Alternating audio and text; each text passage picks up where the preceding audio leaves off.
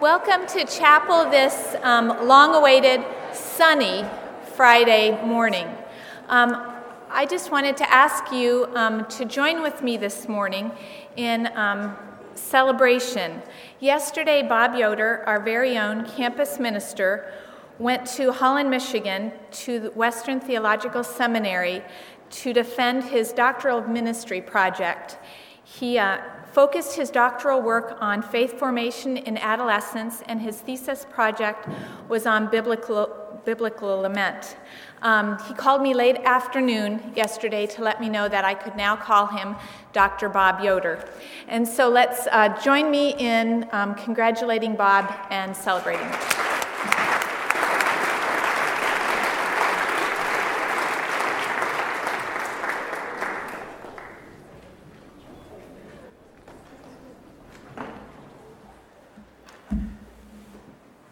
Let's pause in prayer.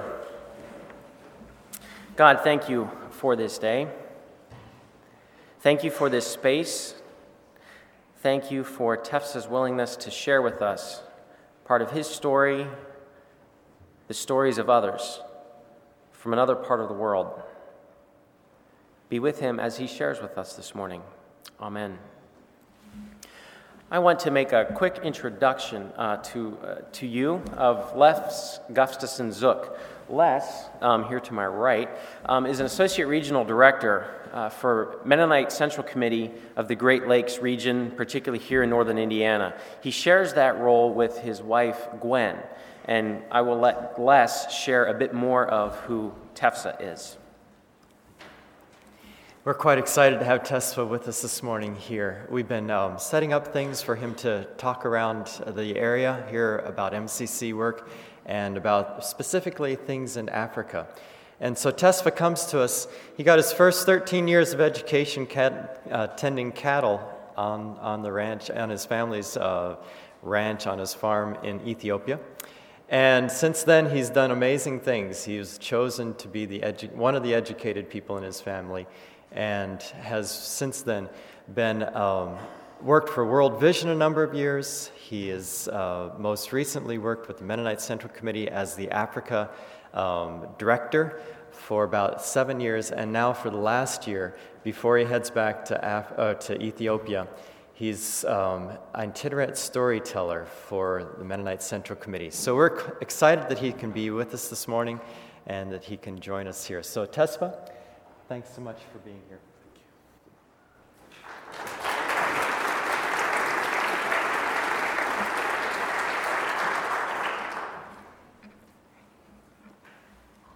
Thank you very much for that welcome. Uh, I guess I can leave now since you have already expressed appreciation for what I said. Um, I am very, very happy to be here this morning. Um, when I went to college, we were competitors with Goshen. I went to the other half of the family, Eastern Mennonite, and every now and then we came either for soccer game or international students uh, gatherings, and uh, I do have many memories uh, of this place and of these people. And all the more now, I feel much more comfortable and familiar uh, for being here because my brother and my friend, uh, Jim Brenneman, your president, uh, is, is, is here, and I, I could not be happier, uh, and the college could not have gone asked for a better person for leadership, for commitment, for education, and for intellectual challenge. So I'm, I'm, I'm, as you can tell, I'm wordless, I'm speechless. I'm very, very happy, Jim, uh, that you're here. And uh, when, when God's will and God's kind time come together, things happen. And, and that is what I see in, uh, in your coming here, and I'm, I'm, I'm really, really very happy, very, very happy. For, for you as a community, college community here, I'm very happy uh, because um, Jim and Terry bring lots and lots of experience, lots of passion and compassion uh, to, to the Mennonite church as well as the uh, college communities and college uh, higher education. Um, I'm very happy. Um, I come, as was said, I come from a very rural Ethiopia. Uh, where I was born to date, they, we don't have electricity. And my mother, every evening, has to uh, light uh, a candle or a kerosene lamp. And uh, it is by God's grace that I am who I am, and I am where I am. And so, therefore, I give all the credit uh, to God, not to, uh, to this box that you see in front of you. It is God who led me and the God who has taken me wherever I have been, whatever I have been. That uh, uh, credit goes to Him. I was, I, I, just found out what my topic uh, for this morning is, and uh, uh, so, you know, a, this is a quick uh, rush, rush soup that you put everything together and try to make sense out of or taste out of. So therefore, you put salt as much as you can and, and bring taste out of it. Um, I'm designated for this particular year to go around and speak uh, in advocacy for, uh, for Africa and, um, and for, for the Mennonite uh, Central Committee uh, and all the Mennonites that go to, to Africa. Uh, and thinking about this morning, I, you, you, uh, some, somebody chose for you that uh, we worship. Uh, I don't know how. I don't even know how it was worded. Um, worship through AIDS, about AIDS. something related to that. Um, whatever it is, um, it took me to the book of Job in the Bible. And uh, the times that we are living in are, are not short of sufferings. And the, any place, if any place to be referred to, is the book of Job uh, that actually reflect the current situation that we are in, particularly uh, bearing in mind the continent of Africa. Reading the book of Job is both winning over and uh, unsettling at the same time. Winning over by the notes of human truth that never falters throughout the 42 chapters uh, of the book, unsettling by the themes, the language, and the style which the 5th century BC author chose to uh, translate his experience of the mystery of suffering. All who read Job feel caught, or rather challenged, in their innermost self at the depth of wherein lie problems that they dare not raise and where they are confronted once they enter a true inner silence by the great question of their own destiny. The coming of HIV and AIDS to, to our world, uh, HIV AIDS pandemic, has magnified the extent of human suffering that, is, that it should motivate Christians to read the book of Job in the light of the prevailing situation. My own gaze on the contemporary Africa in the grip of this pandemic, modestly designated as disease of the century uh, in several African countries, allows me to reread Job, or better, to rediscover Job under the influence of three dimensional estrangements. First of all, I find myself out of sympathy with any language that automatically assumes that it is right to defend the, the justice of God and to blame humans. Secondly, I want to take my distance from any culture that has difficulty finding in its concrete lived experience the inspiration to create a language to address God, to say God in the face of absurdity of human suffering.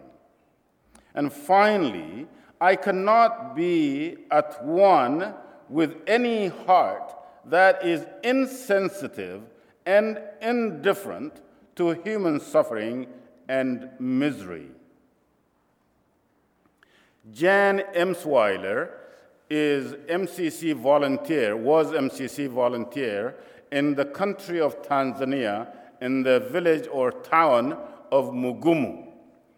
Jan is a registered nurse. She got her, uh, uh, her master's uh, in public health from Emory University. Jan went, she, she, uh, she specializes in, in HIV education and prevention. And Jan went to this particular home one morning to visit a young, newly discovered HIV positive person. She went and she arrived at the home, and the parents, as soon as they discovered that she, their daughter was HIV positive, she, they, she, they shunned her. She pushed her, uh, they pushed her out to an outside shack. And Jan arrived, greeted the parents, and then asked about the young woman and they pointed where she was out there to the outside shack. Jan went in, and the young woman got up and they hugged each other and they sat down and visited for a while. And then Jan came out to the parents who were watching the drama, and of course, part of the drama at the same time. And she, she asked if they have any food for her to eat. It was about lunchtime. The mother ran to the kitchen and got the food and brought it out to Jan, and Jan carried it in. Uh, usually, the way the food was carried to the, to the young HIV positive woman was uh, it was dragged onto the floor to the door for her to come and collect. They never even cared to hand it to her because they were afraid. On this occasion, Jan carried the food and not just handed it over, but she sat down and partook of the food with the, uh, with the HIV patient, and, and, and, the, the and, and, the drama unfolded, and they, they continued uh, to finish the food, and then she, uh, they, uh, and then Jan, uh, after, the, after they finished the food, she brought the dishes out, and she bid farewell and she went back. This created a question, big question, to the parents, saying, if this foreigner, Muzungu, can do this kind of compassionate love to our own daughter, how much more should we do? And that day, they brought her back into the house. The extent of the HIV violence, not the virus alone, the violence that it creates in our society, in our communities, and in our families is beyond imagination. This young woman was stigmatized to the extent that she was cut off from her own, but then that was because of lack of knowledge, ignorance, you might call it, and whatever the reason is, the violence of HIV virus and the pandemic is very obvious.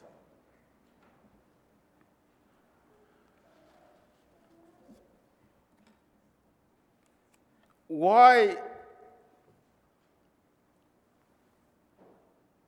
why god have you cast us off forever? Why does your anger burn against the sheep of your pasture? Psalm 74 1 how long lord will you utterly forget me? How long will you hide your face from me Psalm 13, 2. Let's not be deceived.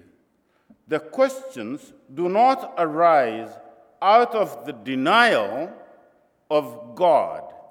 Only because they believe in God, these questions sprout from the innermost of the person. And because of that, the extent of the suffering can only be understood by the living God and not by any human being. I have witnessed the phrase generation gap in a very literal and glaring way. I have seen the grandparents and grandchildren meeting together, and the middle the parents are gone because HIV has taken them away. Has, they, are, they, are, they are dead. So, therefore, grandchildren and grandparents uh, are, are the ones that are there. And the, ga- and the gap in between is, you can imagine what it looks like.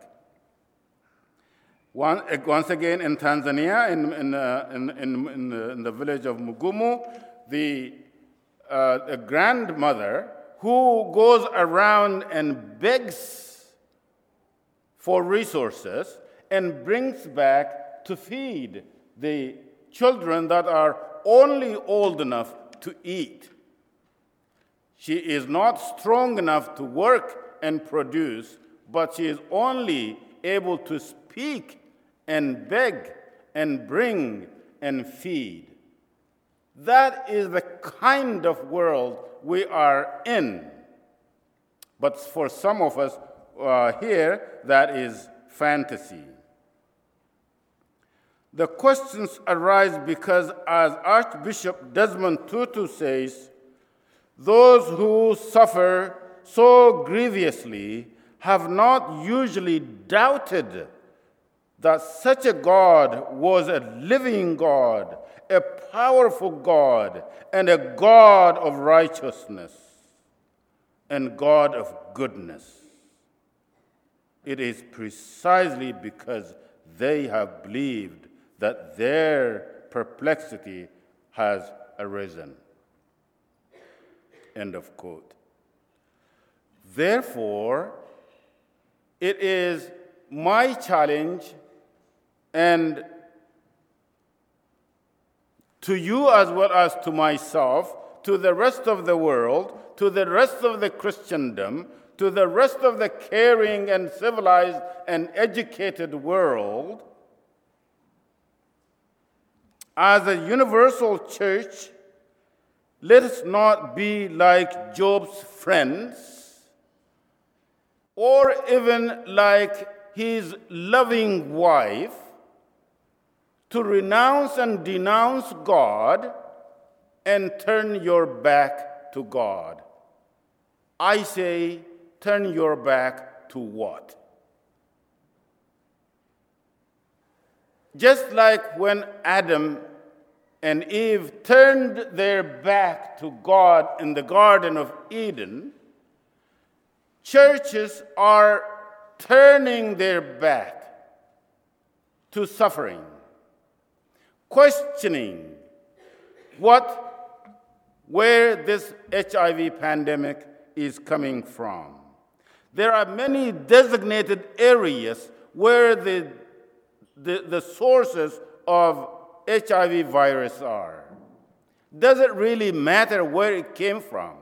Does it really matter who, how we got, we got it? We have it. When the fire, uh, when the house is on fire, you don't just call 911 and fold your hands and wait for the fire engine to arrive. You do what you can while you wait. It is exactly like that with HIV virus. We cannot sit down and wait for somebody from somewhere out of the blue to respond to the HIV AIDS.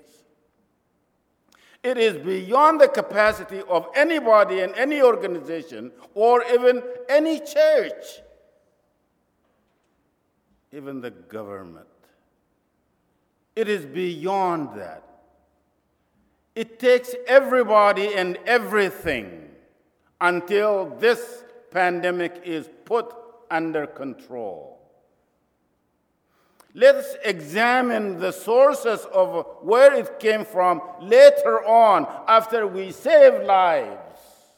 When lives are endangered, when the house is on fire, let us not sit down and philosophize. That is what the church is, is, is to do. The church should be the church. The church should be reaching out, touching, healing, and bringing peace and resolution, conflict resolution to that particular situation. Let us take HIV and AIDS pandemic as an opportunity for service, as a challenge that we face in our world today. Because we are so globalized, it is neither there nor here, it is everywhere. We are interconnected and we are interdependent. Just as it takes a village to raise a child, it takes the world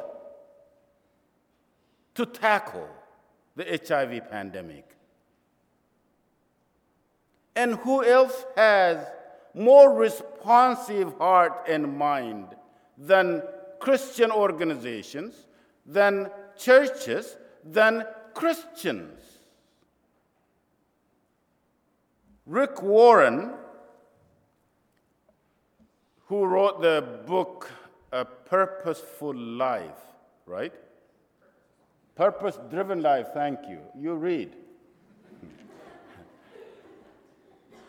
he, he conducted a seminar on HIV, and he and his wife, Kay, served, uh, conducted a seminar for 3,000 participants. And he invited two senators from the United States Senate one Republican, one Democrat. Because the seminar was being conducted in Orange County at the heart of the Republican grounds, many people questioned Rick Warren, that he has become a left wing. Rick Warren said, I am neither a left wing nor right wing. I am both wings. It takes both wings to fly for a bird, he said. I'm a turkey, I fly with both birds. I think he's right. I think it takes all of us to care for, to, to really understand the magnitude of the sufferings that is in our world. We do what we can while we can and while we wait. We don't just sit down, fold our hands, and wait. I know we are limited in our powers for usefulness. I know we our means may be small, our circles of influence may be restricted. Our powers of body and mind are often a restraint upon us. Our life is brief, even at the longest.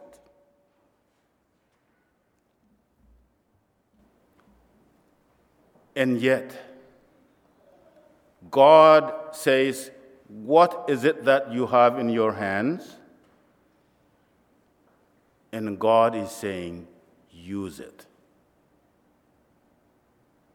That is my challenge today in the community, in the society, in the world that I am living in.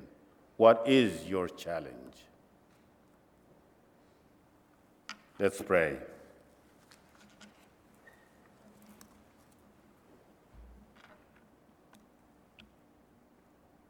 Our God, you are the righteous God. You are just God. You are loving God. You are, you are God. In any situation and circumstances that we are in, we need your leading. We need your guiding. Lord, break us use us and mold us in your way and in your will. Bless us as we leave this place and live us and give us a compassionate heart. In Jesus' name, amen. Thank you. Go in peace.